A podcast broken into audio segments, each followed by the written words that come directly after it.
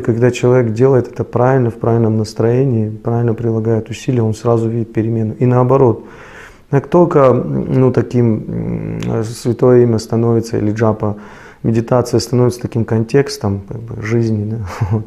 то есть все, что для нас не важно, мы обычно совмещаем. Там, ну, там, я не знаю, э, человек, вот если э, ему не важно общение с кем-то, да, он параллельно будет еще какими-то делами заниматься. И поэтому мы начинаем совмещать джапу со всем, теряется вот погруженность, эффективность, и в итоге можем увидеть, как что-то происходит в нашем сознании, как эта тень накрывается сознание, и материальные тенденции начинают преобладать.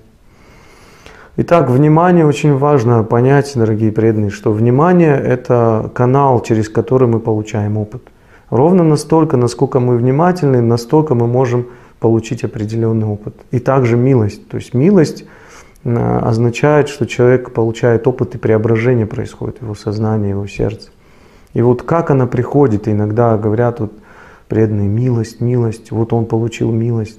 Вот. И вроде ты ходишь, и везде милость разлита вот, на фестивале или на джапа-ретрите. Но из-за того, что ты невнимателен, эта милость мимо тебя проходит. Вот это обидно на самом деле. То есть, когда мы внимательны, мы вдруг какой-то канал открывается, через который мы можем обрести опыт. Даже человек без веры чувствует, обретает опыт, потому что само Святое Имя, оно не зависит от веры, по большому счету. Но чтобы стабильно человек э, получал этот опыт и мог концентрировать свое внимание на том, что происходит, ему, конечно, уже нужна вера.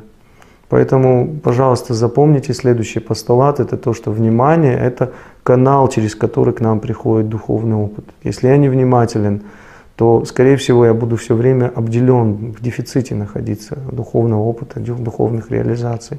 Звук для того, чтобы э, это вот как бы стал могущественным звуком, он как бы вот что-то, какую-то трансформацию провел да, в нашем сознании, он должен пройти сквозь вот эти вот поверхностные самскары человека. Почему мы иногда не можем пробиться да, сознанием к звукам святого имени, а святое имя тоже ну, как бы не может пробиться, что там самскары, желания наплывают человека. Да, и вот этот вот опыт, он затмевает, вот, затмевает э, экран ума человека. Поэтому очень важно, чтобы м, вот этот глубинный внутренний опыт получать, чтобы наша практика была интенсивная. Если практика интенсивная, это значит, этот опыт добивает до самого сердца, вот до самого внутреннего моего мира. Да?